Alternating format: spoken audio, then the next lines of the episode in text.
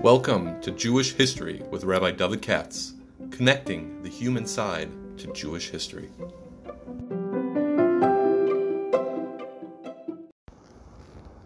For sponsorship opportunities or to support this podcast, please visit our donate page at www.support.rabbidavidkatz.com.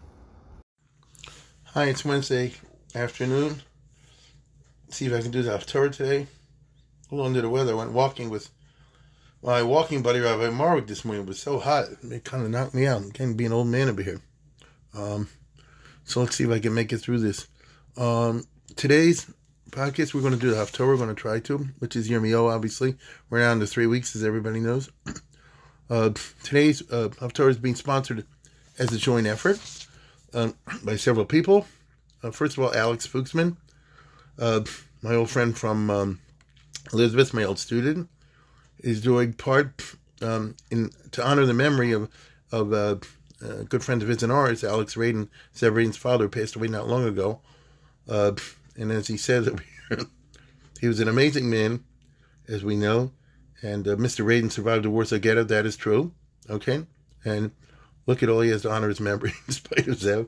And, uh, and he never gave up hope and belief in Hashem. Well, that's certainly true. Mr. Radin was a wonderful person for those of us who knew him. And I always liked, uh, I always liked his corny jokes.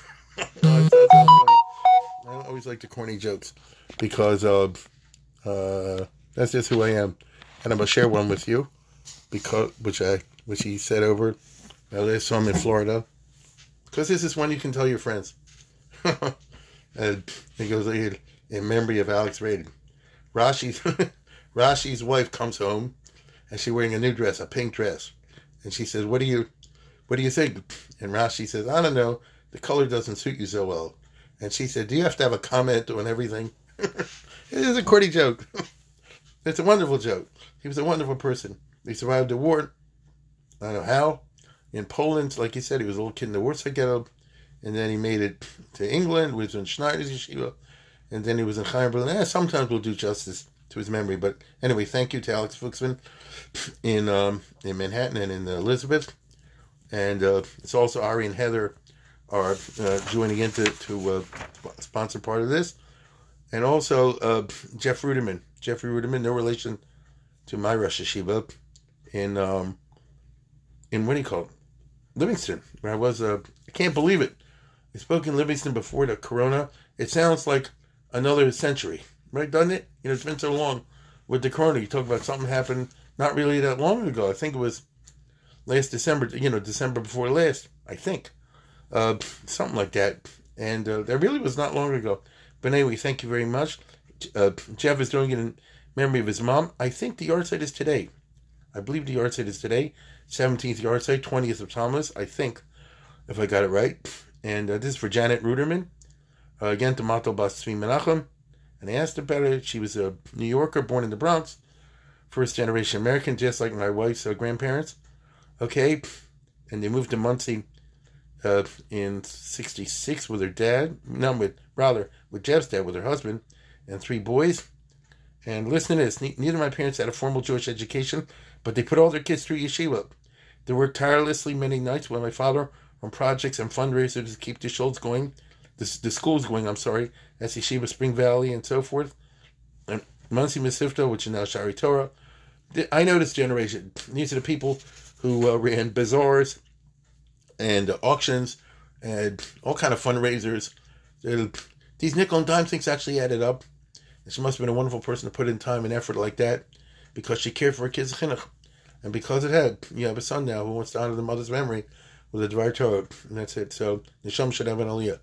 Very nice. Especially, I think, if today's the yahrzeit, that it's particularly an auspicious day. And now let's get down to the uh, Haftorah, which I said at the beginning of Yirmiyahu. And, you know, the Parsha week, the Parsha week always influenced by current events. And I'll tell you where I'm going with this. I think everybody knows, you know, you may not be an expert in, in Jeremiah, few people are, but everybody's more or less familiar, especially with the Haftorahs of the three weeks. and especially the beginning where God says, "I'm picking you, baby," and Yirmiyahu says, "I don't want the job," and God says, "I pick you any anyway." Before you were born. By the way, there's a wonderful letter that I'm doing now in my series. After this is over, I'll put out a piece advertising my current lecture series.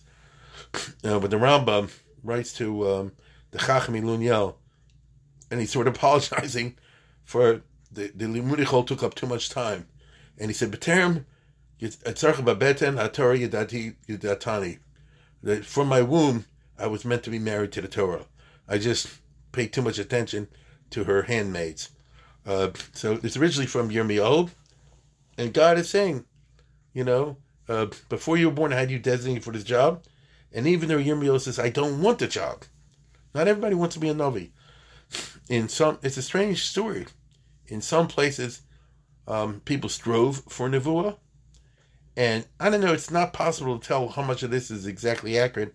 Meaning, when he says, in the Pasuk, he says, Don't pick me, I'm a nar. Right? But Omar, Aho Hashem Elokim, Hinelo Yadati Daber Ki Nar I don't want, right? I don't want to speak Nar I'm too young. Now, does he literally mean that? There's a famous Abarbanel, I'm sure I mentioned in the past, the intro, the controversial intro of the Abarbanel to the book of Jeremiah, where he says he was young. That's why he makes tic mistakes. That's why Yirmiyahu, in the opinion of the Barbanel, who was had entitled to opinion, he was a super buck in Tanakh. You, know, he had entitled to opinion. And from in the opinion of the Barbanel, the book of Yirmiyahu is written in a lyric fashion inferior to other books, especially inferior to Yeshayahu, Isaiah, and so forth. And he said because Yirmiyahu was too young when he started, he wasn't sufficiently educated, etc., etc., etc. The Malbim went ballistic on this, and if you read the Malbim's intro to Yirmiyahu, here I'm giving you two things to look at if you're interested on Tanakh, and this week is the Haftorah, which is the first uh, chapter of Yirmiyahu, so you can look at this if you're interested in it. You look at the Malbim's introduction, he says, no, no, it's not true. Yirmiyahu has a good dikduk, and he's a good Ivrit, and their is wrong. My brother was a frum guy, but he's wrong, and uh, so on and so forth. So they're getting all wound up. How much of a nar was he? Rashi perceptively says, Nar nochi any kedai I'm not kedai lahochiach. I don't have enough standing with the people, as we'd say today. I don't have creds that they should listen to my tochacha. This is what Rashi says. Moshe. Moshe had to wait 40 years before he gave him help. Until he had creds based on the nisim that he pulled off. Hotziam emim Mitzrayim, Koral Hemes Hayom, Horid Es Hamon, he gives us a slov, Nosal Hemes a Torah, Helo Hemes a Be'er, Ani Betchil Shlichusi, Ani Balochir. So Moshe racked up a lot of creds. You know what I mean? You have to, in order nowadays ever to give Moshe to somebody, you have to have standing with them. Now, that doesn't stop a lot of idiots running around and telling people off and so on and so forth. We know these are the people who are turnoffs and they're frum community. Okay. But on the other hand, if somebody has the creds, they help you out financially, otherwise they were there for you, this, that, and the other. So then they at least have some standing that can say, listen, I want to give you a constructive criticism. You know I don't dislike you. Look how much time I put in. I've helped you so much in the past. So whatever I'm saying, at least from my perspective, I'm, t- I'm saying for constructive. Therefore, I'm telling you, stop drinking. Stop taking drugs. Stop talking this way, that. Stop talking in shul. If you have a person who has some standing, you're willing to listen to them. You have some idiot just walks over and says, "Stop talking in shul," because uh, uh, uh, uh, usually it's a turnoff. Now I'm a rabbi. I'm in favor of people not talking in shul, right? I'm, I'm in favor of that. But I've seen all my life, right? In my shul elsewhere, somebody with no standing whatsoever goes tell somebody else. All you do is turn off the other guy and they get into a fight or a hatred or something like that. So Yirmiyahu was saying very interesting. Rashi says at the beginning of the Haftorah, I don't have standing with them. I haven't done any miracles with them. And God said, I don't care. I want you anyway. I know what I'm doing. I'm Hashem. I'm God. Uh. I don't want to hear that. You go where I tell you to go. You say where I want you to go, whether you like it or not. So basically, Yirmiyahu is, is a unhappy uh, prophet, and God is telling them, telling him, I know you're going to be having a task to be unpopular. Get over it. Get used to it. Okay? And I know it's going to make you depressed. Too bad. I'll tira mitnehem. Don't be scared. I won't let them kill you. right? I'll let you. I'll let them cuss you out. I'll let them hate you. I won't let them kill you. I'll, I guarantee you, you know, they, they, you, they won't be able to, to kill you. And the story of Jeremiah is he's arrested. He's, he's not killed. Okay? He's uh, dissed, and he's, uh, uh, as I say, criticized and so forth. Now, one way of understanding the, the prophet Jeremiah is it's just like the Greek Cassandra, you know, in the Trojan Wars. She has the uh, unhappy job of seeing, because it's a Navi, they see the future.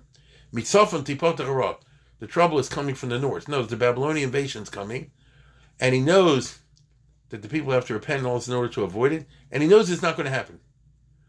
He knows it's not going to happen, but he's he's got a mission, an order from upstairs, and even though they don't listen, I want you I want you to say tell them anyway.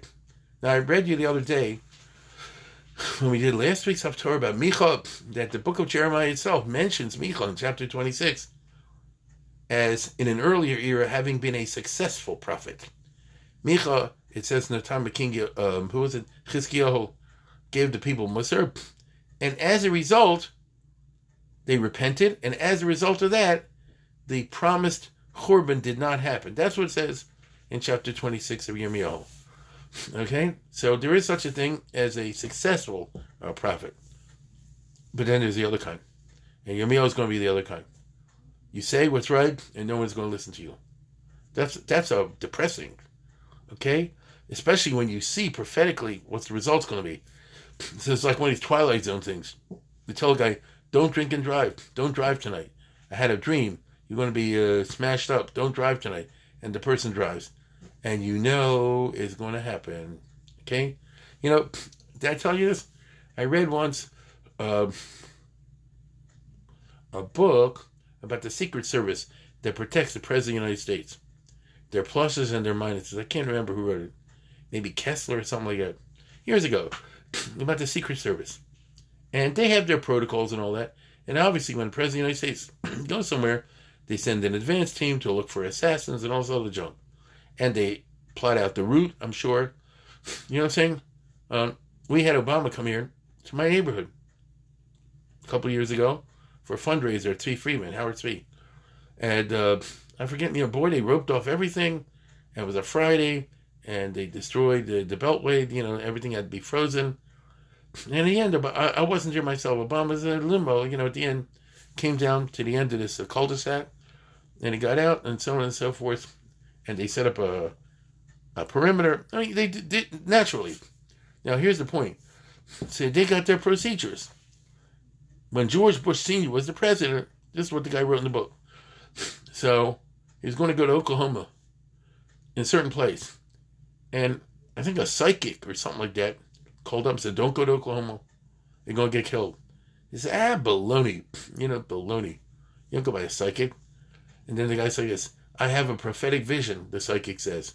He's driving over an overpass that has this and this tree on the side, and this and this lake opposite, and blah, blah, blah. Give all kind of descriptions. And that's where the assassination is going to happen. They said so much baloney. But just for the heck of it, the Secret Service sent a guy out there. And Chalamik, there was a place with an overpass, with a tree on the side, and the lake, and all the thing, exactly the way they they uh, described it. You know, the Secret Service called it off. Right? Suffolk nefashas lahakal. right? pikuach nefesh. They didn't go that way. I don't know if he went altogether. Based on the psychic. So in other words, there, the guy had a vision and the people believed him.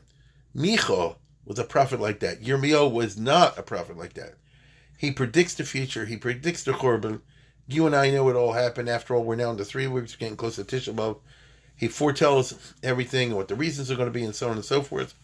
And as helps garnish, people just going to go and do what they do, even though it will lead to disaster, and it led to disaster because obviously it leads to the Churban Beis Hamikdash, the destruction of Yerushalayim, and by the time the story is over, the depopulation of Eretz Yisrael. Because once they kill Gedaliah and the other guys run away with Yirmiyahu with them, uh, voluntarily or, or by force, not a single Jew is left in Israel. That's what it seems. And you know the whole book ends on a disastrous note. So Yirmiyahu therefore has a heck of a job because, uh, and he's saying, I'm, let's go with the push-up shot like the Barbanel. I'm not a good speaker. Uh, let's say he really was a nar. I don't know if he was or not. Let's say, for argument's sake, he was a nar. So let's say he was 16 years old.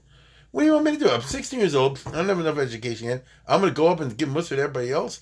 And the Klal Yisrael, I'm going to base Migdash like he was told to do, and let him have it and tell the king what he's doing right and what he's doing wrong.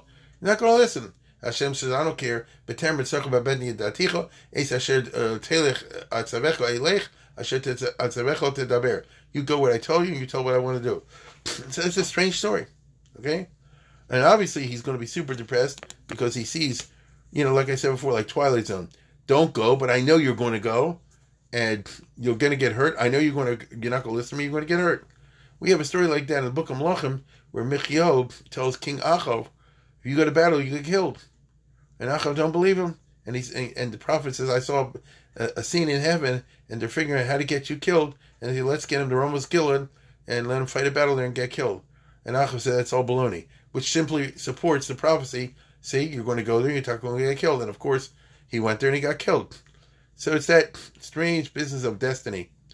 Uh, now, if that's true, then God has a sixth sense of humor. Why is he? Why is he telling the prophet to do this if nobody's going to listen? That's the question in my mind in the book of Jeremiah. You know, what's this all out there for? So there's two ways of approaching it. But in light of current events, I would push this way. Uh, and that's the following. One thing you have from Yirmiyahu and other prophets that we do not have today and sorely lack is the meaning behind events. Here we are. I'm in the uh, middle of the three weeks in the year 2021, Tashin Pei Aleph. In the local frum world, just let's keep it at that. You're hit with three things. You got the stampede that took place in Meron. You got the bleachers that fell down in the Karlin, and now you got the the, the building that collapsed in the Surfside. And all these frum people, eh, uh, it's not because they're frum. I'm just saying all these frum people all got killed, and the whole world's saying like, why, why, why, why? What's happened? It's a natural reaction, okay? Why does it happen? Something bad happens. Why does it happen? By the way, nobody says this when something good happens.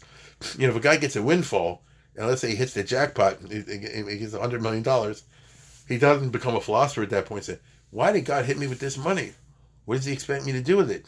That's already madriga. There you say, well, I'm grateful and now goodbye, I don't need you, God, you know. But what about the other way around? If a guy loses a hundred million, guy has a misfortune, then you say, what what had happened? And especially if it's a strange misfortune, right? Uh, like uh, the like the uh, stampede or whatever the technical word is at Meron, or this Surfside business, which is nuts, you know, with the building collapsing. That's nuts, right? So people say, why? And it's a good question. As a matter of fact, from a religious person, that is the question you're supposed to ask. However, however, however, the problem is there's no answer. By that I mean there's no authoritative answer. Since there's no answer, everybody has to interpret it. The problem with interpreting is Yetzer Hara kicks in, always, without exception, and you end up interpreting in a way that favors you, and this is the one you don't like. So, you know, the front guy will say, well, you, these guys not uh, keeping Shabbos, which is, you know, uh, forget the fact that, uh, I mean, they can't say that in Meron and the other place. But you know what I mean? It's a natural sort of thing. Because of uh, because of chisaron and tzenius. Uh, you know, the girls aren't dressing right, the guys aren't dressing. Meaning they're looking for politically correct things to pin it on, which is a tremendous turnoff. Maybe the reason is because uh, frum people Hasidim are cheating in business. I don't know. Maybe it's because somebody's uh, maybe because uh, uh, you know, maybe because the OU's are doing the wrong thing in kashrut. I mean, I'm making this up. I'm simply saying nobody does the right thing which is what am I doing wrong? Instead, it's you know what's Alex doing wrong? You know what's Shlomi doing wrong? What's this guy doing wrong? That's the that's the problem with interpreting, because you immediately interpret in a way that doesn't take away you from your comfort zone, but you take away somebody else's comfort zone. You understand?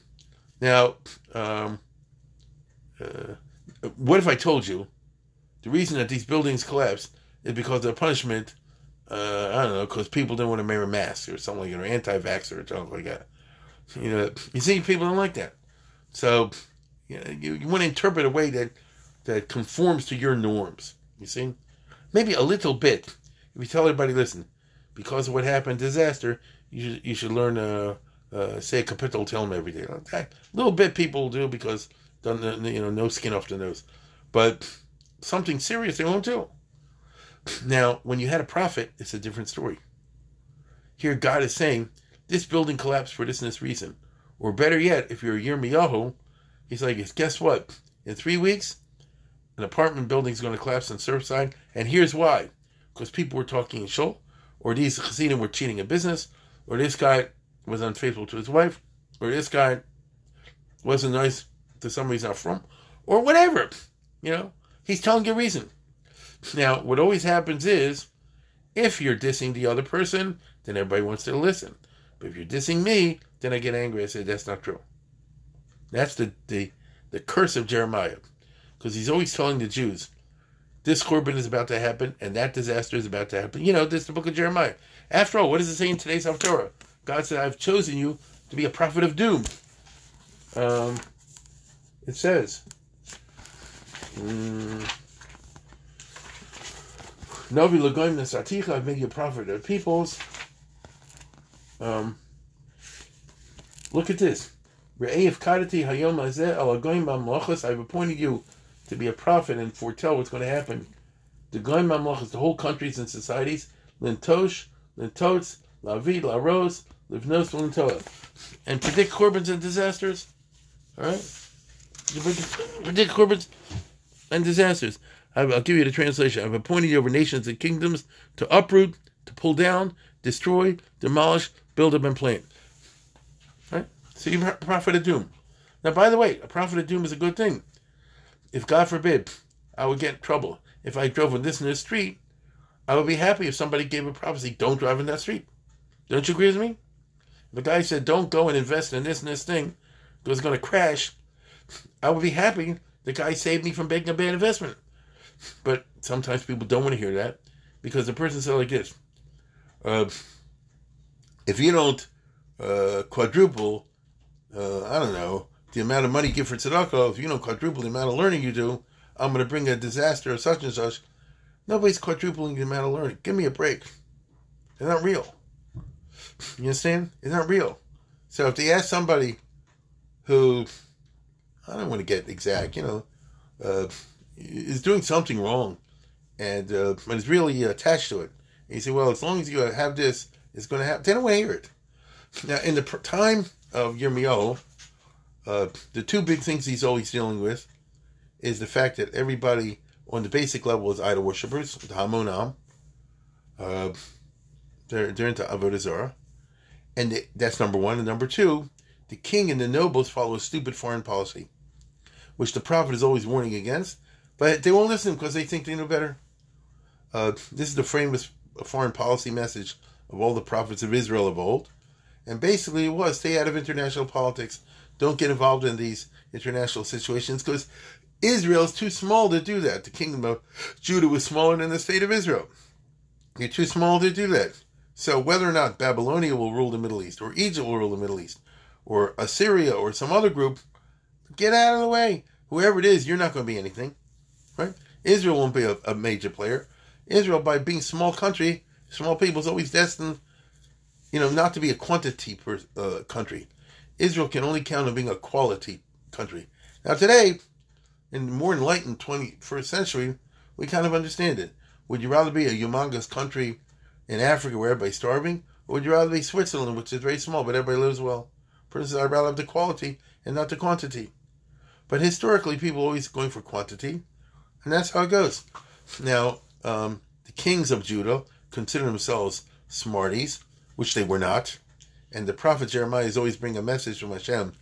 Don't get involved in all this, as he says. Oh, I always never get tired of quoting the verse. If you cannot run with their dogs, how do you expect to run with their horses? Which means you can't even operate in small politics. How do you play that the Israel should get involved in international politics? And by the way, Israel has this problem today and does its best, as far as I know, to get out of the way. You have the United States, which is Israel's closest friend, but Israel's also trying to cultivate relationships with Russia and China. I mean, I get it. You know, I understand why they're doing it. I saw Bibi a bunch of times in Moscow at the May Day parade and the the World War II commemoration parade and all that, and he's not wrong in doing that. You got to get along with Russia. But what happens when and this has happened by the way when America says don't sell this to Russia, don't sell this to China, and so on and so forth, because you, are going to take off America because you're giving away our technology, whatever it is, then Israel's in a tough spot, right? And you really got to get out of the way because we cannot be players in international politics between the big boys. Now, they were, the problem is that the kings of Yehuda didn't listen and they got involved in the politics and they were seduced by the Egyptians, which is always the way it goes in Jewish history. The Egyptians are expert seductionists and the Jews are expert idiots that they seductees. So the Egyptians were the seducers and the Jews were always the seducees. And um, it led to a string of, of disasters, including the Churban. And uh, it's in Yirmiyahu. All this is in the book of Yirmiyahu. He says, don't rely on Egypt. It's a broken reed. You lean on it, it'll hurt your finger. It'll go through your hand. The same thing Yeshayahu said the same thing. And so um, that's literally what happened. I mean, consider well, the Babylonian Empire was pretty big. And Tzidkiyahu, the king of Yehuda, the last king of Yehuda, was placed on the throne by the Babylonians. And basically, they say like this just mind your business, don't get involved in any um, uh, international politics, and you can be the king of Yehuda and have a base in Migdash and have Yerushalayim and practice the Jewish religion and do all your stuff if that's what you want to do. Celebrate Sukkot and Pesach and Shavuos and uh, you know just stay out of politics. That's a good deal. And you're me always always saying take the deal. It's a good deal. But you see, they thought they're big players. They thought they know international stuff, and they got involved in the wars and eventually rebelled against Babylonia. They didn't have a chance, and obviously the Babylonians end up destroying uh, destroying the Jews. Right? That's the that's the story, the long and the short of it. Now, um, that's one message. And the other message is stop uh, being unfaithful to Hashem and worshiping idols. He knows that people are not going to listen. The nobles and the others are not going to listen. Uh, when the Babylonian army comes, overwhelms the Jewish army, and surrounds the city in a siege, Yirmiyahu predicts the siege is not going to end well. Everything's going to be destroyed. The nobles don't go to him and say, gee, I guess we were wrong. And you were right, tell us what to do now. Instead, they want to kill him. And the king, who was not a bad person but was weak, arrests Yirmiyahu and holds him in a certain jail type situation in order to protect protect him from the nobles who want to kill him. So look what a screwball situation I just painted for you. And this is what God says. You got to give the message. And you got to say what you guys are doing wrong. But I'm telling you, then people will know how to interpret properly. Because since you gave a prediction beforehand and the Churban happened afterwards, so then it should be clear to everybody that the reason the Churban happened is because you did Avera X and Y and Z. Uh, now, it was not successful. What are you going to say it's not successful? If you read through the book of Jeremiah, you will see, especially at the end after the Churban, they ask people, why did it happen? They say, well, we weren't sufficiently um, assiduous in worshiping the idols, the, the Queen of Heaven, the Malchus Shemayim. No, they thought it's because of their shortcomings in, in practicing idol worship. Can you believe it? So Yirmiyahu was going crazy, but this was he didn't have a he didn't have a choice. He has to give the message. Now, on the other hand, clarity we have. Maybe in the time of Yirmiyahu, the people were stubborn like oxes, but in subsequent centuries, uh, things got firmer, and then people could look back in retrospect, like you and I do today, and say, okay, thisness was predicted, thisness happened, now we know why it happened. So, to give shorthand, Bayis Rishon was destroyed because of Gilarai Shvichadam of That's how the Chazal put it, in you know in shorthand. Gilarai Shvichadam of No, it's big sins. Okay, so that from that I learned the lesson. Don't do Gilarais, don't do Shvichadam, and don't do Avodah That's the simplistic but plain, straightforward meaning of the Haftarah that we're reading today. Uh, otherwise, I wouldn't know what had happened. So I'll give you an example from our own times. Uh, especially we're talking about Alex Radin. Uh, Zichron Baruch went through the, the Holocaust. Why did the Holocaust happen? Right? Why did Hitler kill six million? The answer is, oh no. I repeat the words, I don't know. Now I know Rabbi Avigdor Miller will say this, and this one will say this. The Zionists will blame the Satmar, the Satmar will blame the Zionists. Everybody blaming somebody else. Get it? Everybody somebody else. So so then we walk around uh Kasher Yamasha Shir Bafelo. Here we are, the biggest catastrophe to hit us in memory, and we don't know why. And then we fall back on interpreters. The interpreters will always blame the other person. Right? The interpreters always blame the other person. In the yeshivas now, the schools, they're blaming, you know, the non-frum. The non-frum will blame the, the frum for not leaving, and so on and so forth. You know, it becomes a partisan sectarian, and it's about getcha rather than finding the truth. Because we don't have a prophet. we do not have a prophet. And moreover, um, Yirmiyahu is faced with the fact that people are so shakua, they're so attached to their practices that even if you say it is going to lead to disaster, they're not able to, to stop. That's the interesting thing. They're not able to stop. Uh, he says, stop worshiping idols. Somebody's really into idol worship. Not like you and I. He's really into it. You can't just stop because some Navi comes and give you a prediction. You understand? Your whole mindset is connected with this. Imagine today if somebody says there's going to be a disaster for Israel unless all the Jews in America start keeping Shabbat. They're not going to do it. Just not, it's not going to happen, and the result will be that the disaster will happen. So Yirmiyahu's job is to say like well, I put it on the record before it happened. I put it on the record before it happened. Now that's a sad reality, but that is the reason that they added the section called Nevi'im to the Tanakh. That is the reason. To say that there were people and there was a time when God did send prophets. And then you actually knew the reason. It may be that the reasons were unpalatable, and they were. And it may be the reason made you feel very uncomfortable, and they did. But it's on the record. And you know what happened. And therefore you can draw some lessons from it. Okay? Collectively speaking, by the time the smoke, you know, left, the dust cleared, let's say 100 years after Jeremiah, uh, the lesson finally sank in. And that's when they were Mavatal, the Yitzhar of Azar. It by no means solved all the problems of the Jewish people. But they said, listen, Jeremiah was there. He said, if you do ABC, it's going to lead to XYZ. And we did ABC and it led to XYZ. Now we better stop doing ABC again because it will lead to a Churban. You have that language in, in Ezra Nehemiah. So in other words, eventually, for the historical record, it worked. But in the short run, it didn't work. You understand? In the short run, it didn't work. So uh, this is all sobering, what I just said, and very uncomfortable if you take it seriously, because it means that we would have, have to ask ourselves, what did we American Jews do that we brought down such a disaster, let's say, based on Surfside? Or do you say, well, it's not me. You say, I have nothing to do with it whatsoever. You don't know that. I don't know that. Maybe yes, maybe no. When I say maybe, yes, I'm not a prophet. I don't know. Right? I don't know, but maybe.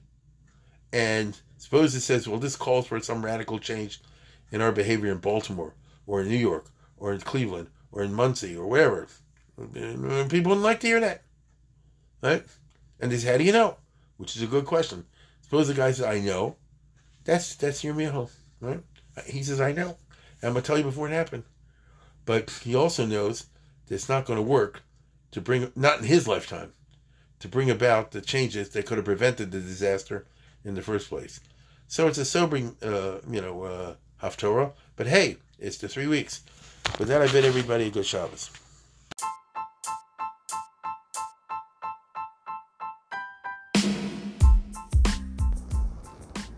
For sponsorship opportunities or to support this podcast, please visit our donate page at www.support.rabbidavidkatz.com.